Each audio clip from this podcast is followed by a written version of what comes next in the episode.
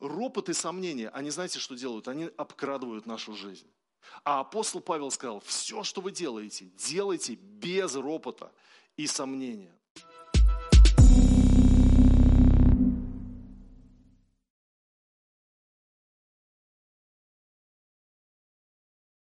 Сегодня буду проповедовать на тему «Без ропота и сомнения».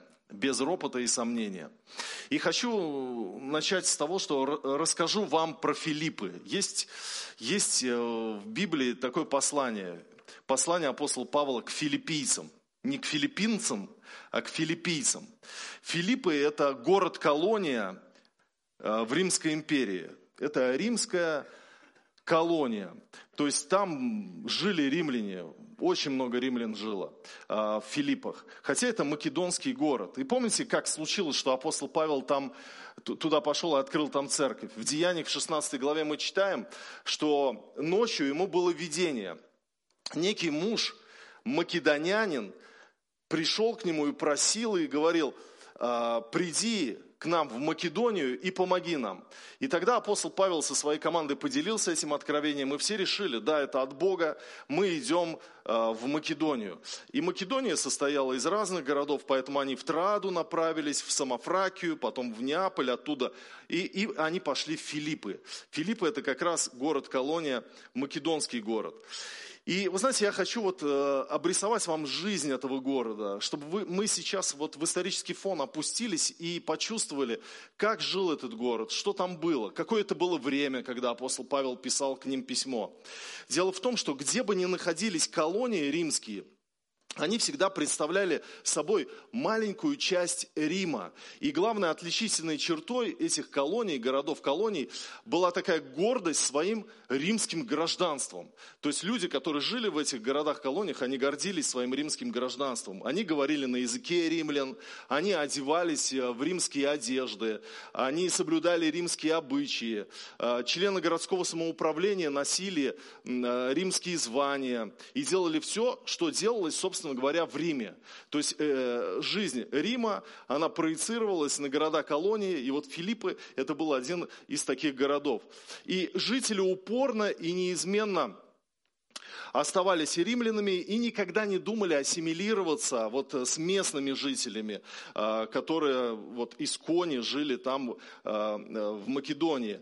Они поселились там, и вот они гордились своим римским гражданством, они исполняли... Помните, даже вот апостол Павел, когда туда пришел, и восстание поднялось, потому что он из-за рабыни духа Пифона э, выгнал, и прорицательного духа у нас в синодальном переводе написано. И, и тогда она перестала прорицать, и там вот все это в экономическую сферу ударило. И, и, и тогда привели этих людей, и как, какая претензия была к Павлу, к, э, там, к силе, Силуан это был сила, э, соратник, соработник апостола Павла. Сказали они, Сии люди, будучи иудеями, возмущают наш город и проповедуют обычаи, которые нам, римлянам, не следует ни принимать, ни исполнять. Видите как? Нам, римлянам, э, то есть вот э, люди мыслили себя римлянами, и они говорят, они другие обычаи нам несут, другую культуру. Поэтому вот это был один из таких вот веских аргументов против апостола Павла. И апостол Павел, когда пишет послание к филиппийцам, то в 3 главе, в 20 стихе он пишет, наше же, наше же жительство на небесах. В одном из английских переводов эти слова переведены так. Вы небесная колония. Вы небесная колония. Вы знаете, при этом вот используется слово, которое э, переведено в синодальном переводе «жительство». Вообще это слово греческое «политеума», а от него произошло слово политика. Это означает гражданство, политическая деятельность, собственно, политика. И апостол Павел говорит, наша политика на небесах, небесная политика, наша политическая деятельность на небесах, наше гражданство на небесах. Вы гордитесь так римским гражданством, да, но наше гражданство небесное. И это очень-очень важно увидеть вот в контексте того, о чем мы будем говорить сегодня, когда мы будем говорить о цитате апостола Павла «Все делайте без ропота и сомнения». И римский колонист, в какой бы обстановке он ни был, э, он никогда не забывал, что он римлянин. И апостол Павел хотел передать, что также мы, вот христиане, никогда ни в каком обществе не должны забывать, что мы христиане. Нигде люди так не гордились римским гражданством, э, как в римских колониях. Но нам нужно перенести акцент на то, что мы, мы христиане, мы граждане небесного государства. И, и, и знаете, о пребывании Павла в Филиппах э, рассказано в 16 главе Деяний – что встретил апостол Павел, когда он пришел в Филиппы? Вернее, кого он встретил? И Писание нам говорит, что он встретил трех разных людей. Во-первых, он встретил Лидию, которая торговала багряницу. И э, встретил он также служанку, которая доставляла своим господам большой доход своими прорицаниями, и римского тюремщика встретил. То есть он встретил трех людей. И вот интересно, что это такая интересная античная жизнь Филипп описана. Потому что Лидия – это женщина, а, знаете, есть такое толкование, что, возможно, это не ее имя было, а это было ее прозвание, прозвище, как бы, ну, дама из Лидии, потому что она была из Лидии, и она была азиаткой, и, возможно, это была ее кличка, лидийская дама. Но, как бы то ни было, пусть она зовется Лидией, но она была азиатка, и она торговала багряницей. А, служанка, из которой Павел беса-то изгнал, она была уроженкой этих мест, она была гречанкой. А тюремный страж был римским гражданином. И вот эти трое людей из разных национальностей, они также относились к разным социальным классам. Почему? Потому что Лидия торговала багряницей, это был очень дорогой материал для античного мира. Служанка была рабыней, и поэтому в глазах закона она была не человеком, а просто живым орудием. А тюремный страж, он был римским гражданином и принадлежал к солидному такому римскому среднему классу. Поэтому э, вот из этого класса и набирали служащих, да, э, и он был тюремщиком. Таким образом, вот эти люди представляли верхний, средний и низший класс тогдашнего общества. И апостол, апостол Павел с ними, с представителями разных слоев социального общества, Филипп, встретился там и проповедовал Евангелие, и они а, обратились к Господу. И Павел вынужден был покинуть Филиппы. Знаете почему? Потому что гонения начались. А, э, и это гонение унаследовала церковь в Филиппах потом. И апостол Павел им пишет в первой главе с 28 стиха по 30. «И не страшитесь ни в чем противников. Это для них есть предзнаменование погибели, а для вас спасение, и сие от Бога. Потому что вам дано ради Христа не только веровать в Него, но и страдать за Него. Таким же подвигом, какой вы видели во мне и ныне слышите о мне». Павел писал это послание к филиппийцам в римской тюрьме. Он находился в тюрьме и писал Филиппы письмо. И у него были особые причины для этого. Во-первых, он пишет это письмо уже спустя несколько лет, как он насадил эту церковь в Филиппах. И э, он пишет с благодарностью, что они передали ему дар финансовый. То есть они прислали ему э, помощь э, материальную, и он их благодарит. Дальше он говорит по, про Епофраса, который был ну, для них родным человеком, для филиппийцев. И они узнали о его болезни, очень сильно сокрушались, что он был при смерти. И тогда апостол Павел пишет про него, что Бог помиловал его, и он живой, и он сейчас вам принесет это письмо. Поэтому слава Богу за это. И вы знаете, Павел вообще воодушевляет филиппийцев в этом послании – перед лицом вот испытаний, которые они э, проходят, э, вот тех гонений, которые церковь проходила тогда, он пишет им это послание.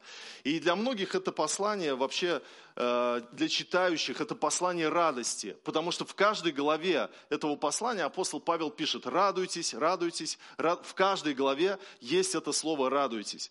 И вот, наконец-то, мы переходим к цитате апостола Павла – Филиппийцам 2.14, где он пишет, высказывание апостола Павла, «Все делайте без ропота и сомнения».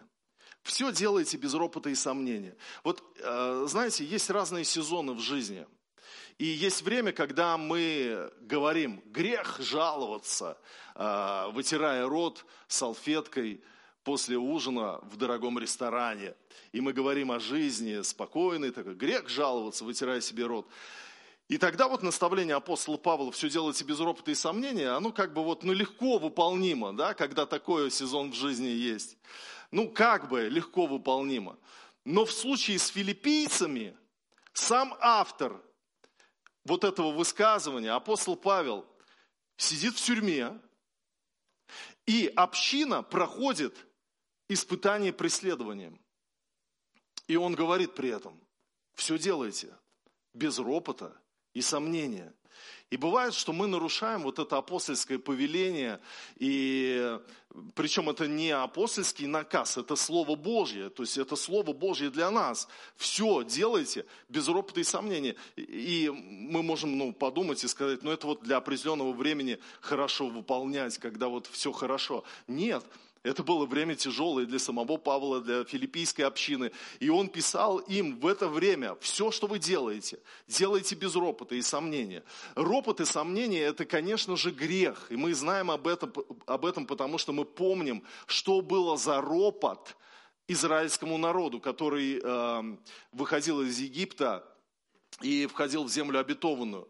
Но кроме того, ропот и сомнение – это два таких вампира, которые высасывают из человека жизненную энергию, которые э, высасывают из тебя ощущение счастья. Если ты находишься в ропоте и в сомнении, то ты несчастный человек. Что такое ропот? Ропот – это недовольство положением вещей, которое выливается в бормотание, постоянное ворчание, сетование, негодование. Вот что такое ропот. Что такое сомнение? Сомнение – это неверие и отсутствие оптимизма. Почему мы об этом говорим? Потому что мы э, снова вспоминаем Сагалидатаев. На примере Сагалидатаев Библия дает нам ясно понять, что Бог за оптимистов. Ну, так получается, потому что 12 разведчиков, соглядатаев пошли э, разведывать, что же там в обетованной земле. 10, большинство, говорили, ой, Боже, мы все умрем, никакой жизни нет, никакого будущего нет, все плохо. Двое, Иисус Новин и Халев, говорили, Бог за нас, Бог нам поможет, мы справимся, и все будет у нас хорошо, у нас есть будущее. И, и, и Бог был как бы за них, поэтому вот я делаю такой вывод, что Бог за оптимистов.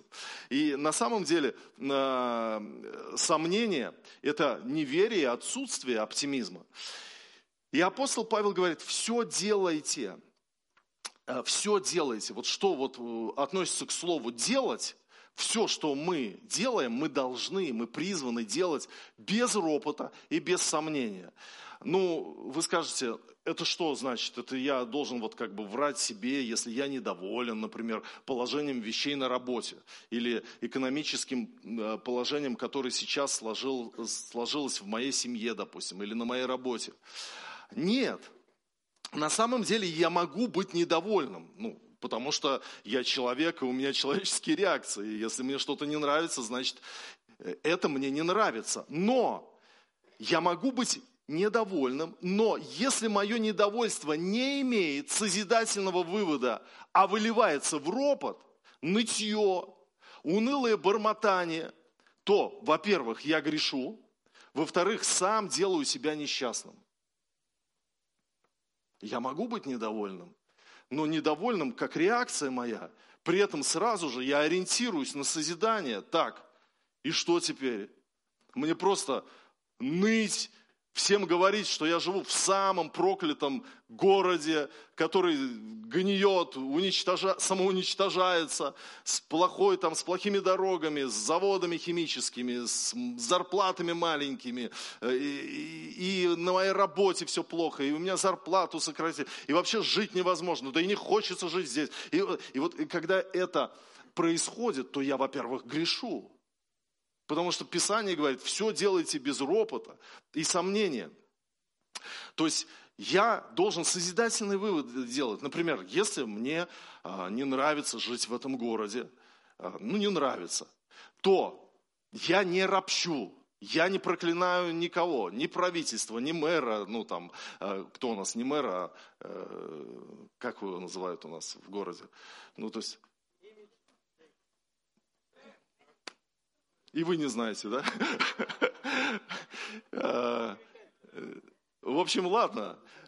Человек, поставленный быть, значит, управляющим нашего города. А, если, если мы, ну, я не хочу здесь то я делаю созидательный вывод, молюсь, Господь меня вкладывает в сердце уезжать в другой город. Я благословляю всех, говорю, спасибо Господу. Каждый день Бог меня здесь благословлял, несмотря на трудности, которые в моей жизни были. Но теперь Господь меня направляет в другой город, например, да, и еду в другой город, и когда в другой город приезжаю, я благословляю тот город, живу, радуюсь Божьим проявлением в том месте, где я живу, но я не извергаю ропота, вы понимаете, о чем речь? Вот о чем речь. И если я делаю что-то и сомневаюсь, то я также, во-первых, грешу, а во-вторых, сам делаю себя несчастным. Это может касаться всего. Работы, служения, места жительства, вообще каких-либо действий. Я помню, покаялся в церкви, и у меня был такой вот, ну, то есть поиск Бога и поиск настоящей церкви. Я искал, где же настоящая церковь, и меня побросало в разные религиозные общины. И я был в Пятидесятнической консервативной церкви, где причастие совершалось только среди членов церкви, которые приняли водное крещение, были специально приняты в члены церкви. И там было вот все это очень, ну, сакраментально происходило. Все ужинали сначала за столом, потом все вставали в страхе и трепете, мыли друг другу ноги, и потом причастие было обязательно вино, хлеб пресный, обязательно приготовленный с молитвой, да потом чаша вот вытиралась полностью вот э, салфетками, они сжигались, то все, все очень было такое свято, свято было. А я до этого был в харизматической церкви, где крекерами и виноградным соком э, причащались, все. И я однажды вернулся посмотреть из лона уже консервативной пятидесятнической церкви, вернулся к друзьям в харизматическую церковь, а там было причастие. И я смотрю, всем там дают, и мне дали, смотрю, там какой-то выпивший стоит, ему тоже дали. И, и я стою, и я думаю, боже мой, это же не свято. Как же так? Это же вот все это не свято. Раз причастился, и потом заболел ну, просту, ну, простуда там была, ангина, что ли. И я реально думал, что Бог меня наказал за то, что я э, участвовал в этом кошмаре харизматического причастия, так сказать. А, и на самом деле, на самом деле, Бог меня не наказал. Я сам себя наказал, и вообще я заболел просто потому, что заболел. Но вот внутренний мир разрушил всем своим сомнением, потому что сомнение, оно высасывает из тебя радость, оно постоянно приносит тебе чувство подавленности, то, что ты не в воле Божьей, что Бог тебя везде хочет наказать там, и так далее. И давайте вот я сейчас хочу с вами пойти в одну историю из Писания, где было предложение от Бога одному человеку о том, что проси, что ты хочешь. Давайте откроем э, третью книгу царств, третью главу, пятый стих и прочитаем о том, как Соломон встретился с Богом в Гаваоне. В Гаваоне явился Господь Соломону во сне ночью и сказал Бог, проси, что дать тебе.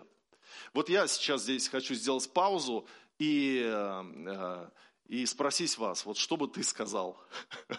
Вот представьте, Бог к тебе приходит и говорит, проси, вот что тебе дать? Вот все могу тебе дать, проси.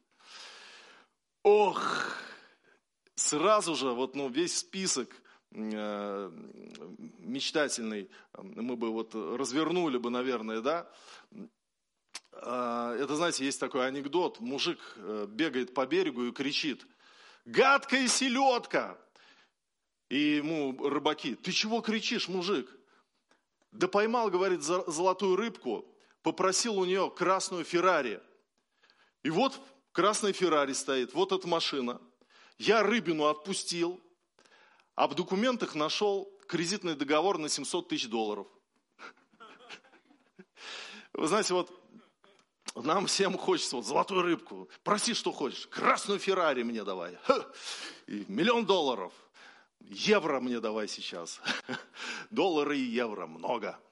А, но, вы знаете, Соломон просит вообще о других вещах, вообще. И давайте мы посмотрим, у вас на экране не будет, я вам прочитаю. «Даруй же рабу твоему сердце разумное, чтобы судить народ твой и различать, что добро и что зло.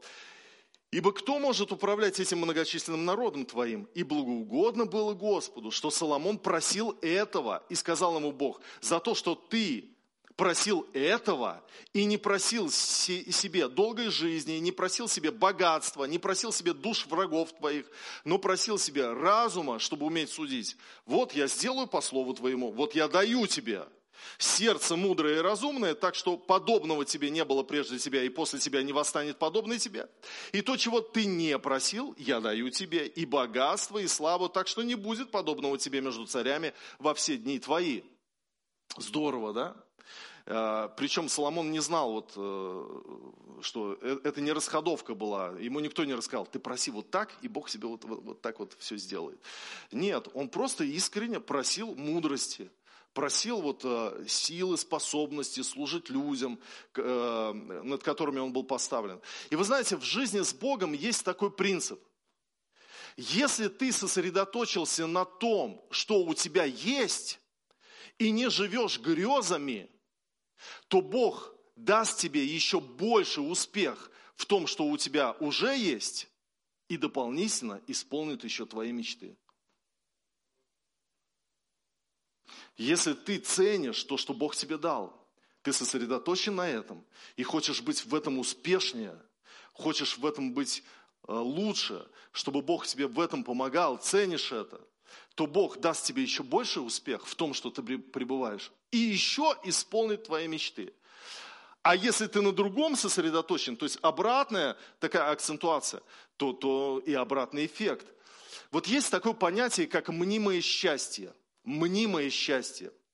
Многие христиане не умеют жить в повседневной реальности. И они представляют себе некий образ американской мечты, там домик э, красивый у озера, и вот все есть, и всего достаточно. И они испытывают ощущение счастья только лишь от своих грез. Но Господь нас хочет переориентировать, чтобы мы видели Его руку в своей жизни каждый день. И чтобы мы ощущали счастье сегодня. Давайте посмотрим на 2 Коринфянам 8.12. Апостол Павел пишет здесь, в этом а, месте, о пожертвованиях. И он говорит, ибо если есть усердие, то оно принимается, смотря по тому, кто что имеет, а не по тому, чего не имеет. О чем говорит апостол Павел? Что даяние должно быть реальным, а не мнимым. Э, типа, вот если бы у меня было 100 тысяч рублей, я бы вот тогда пожертвовал. Да? И он говорит, усердие принимается, смотря по тому, кто что имеет. Вот что у тебя есть, и тогда работает э, ну, принцип усердия. Вот, вот из того, что у тебя есть, а не из того, что у тебя нету. Господи, был бы у меня миллион долларов, конечно бы я помог, на строительство церкви бы дал. Было бы у меня, я бы тогда. Понимаете? И многие живут вот таким принципом. А, люди живут эм, а, принципом вот некой мечты, мнимого счастья. Вот жил бы я в таком городе или в такой стране, я бы был счастлив. А здесь вот, э, чему можно радоваться здесь? И э, как-то я разговаривал с парнем, с одним э, неверующим, правда, у нас там в парикмахерской, что ли, давно это было, зашел разговор, и, и он говорит такие слова, Тольятти, да это мертвый город, здесь ловить нечего. И вы знаете, ну страшно не это, страшно, когда, когда христиане исповедуют такую риторику. Э, даже если мы, э, то есть вот не разбираемся, может быть, в экономике, и э, мы ну, не способны к критическому анализу по показателям, мы христиане, и мы не можем говорить о ситуации как о безнадежной, потому что у нас есть Бог. Ты скажешь, а я разбираюсь.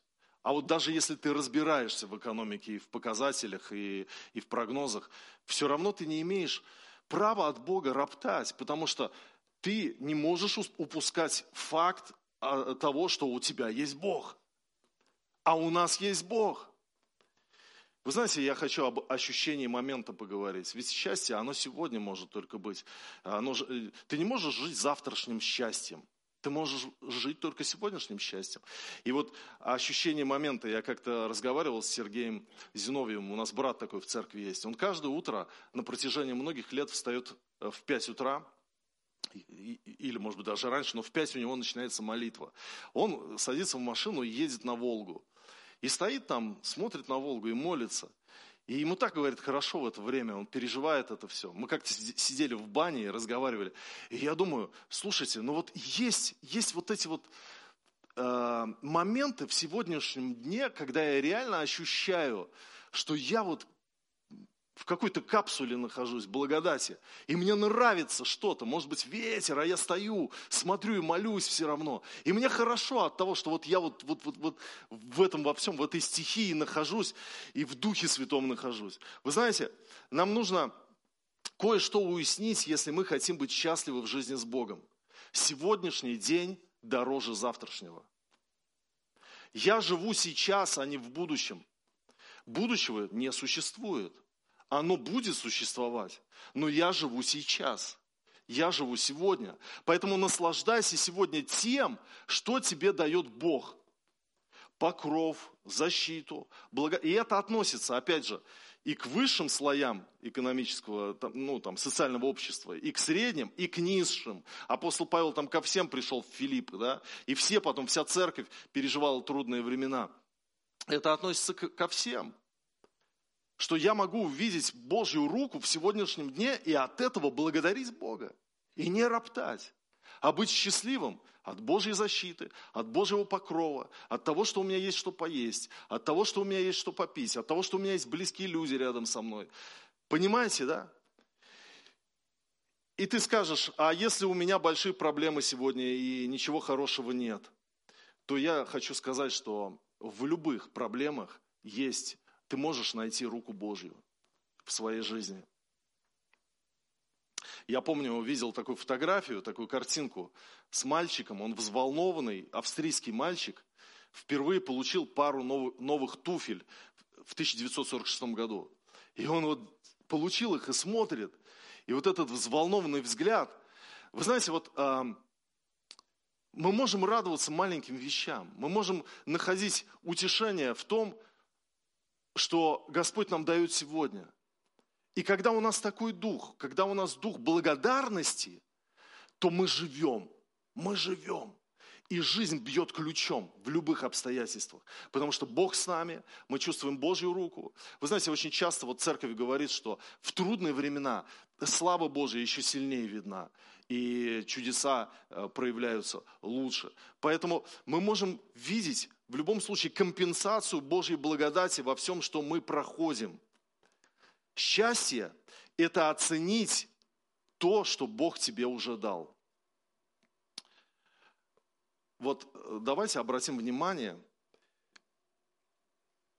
с чего начал Соломон в ответ на предложение Бога. И сказал Соломон, ты сделал рабу твоему Давиду, отцу моему, великую милость.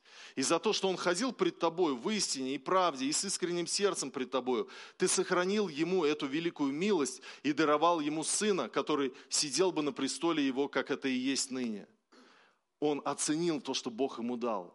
Он оценил то, что Бог дал милость его отцу ему самому быть царем народа. Поэтому оцени то, что Бог тебе сегодня дал. Оцени, даже если ты ничего не найдешь в сегодняшнем дне хорошего, ты найдешь там Христа в сегодняшнем дне. А, а это все, что нужно для того, чтобы быть счастливым. Это основание, на котором строится наша жизнь. Даже если сам дом может быть разрушен, есть основание. Его никто у тебя не заберет. И, и вы знаете, я хочу сказать о том, что найди удовольствие в том, что ты делаешь. Найди удовольствие в том, что ты делаешь. Я хочу вам рассказать, как прошла моя пятница, позавчерашний день. Утром э, я поехал в больницу в реанимацию, чтобы помолиться за сестру Тамару, которая у нас сейчас находится в больнице. И утром я взял удостоверение священнослужителя, надел, вот, оделся по форме, так сказать, чтобы меня пропустили. И с ее мужем, с Иваном, мы зашли в реанимацию, я читал псалом, а, я молился, я помазал ее елеем. А, я сказал, сестра Тамара, не бойся, Господь с тобою. И она реагировала, когда я говорил эти слова. Э, ну, она двигалась, и это Иван засвидетельствовал, муж ее также. И помолился за нее. И такой мир Божий был в сердце. На самом деле, что Господь с ней. Что бы ни было дальше, Господь с ней. Он ее держит.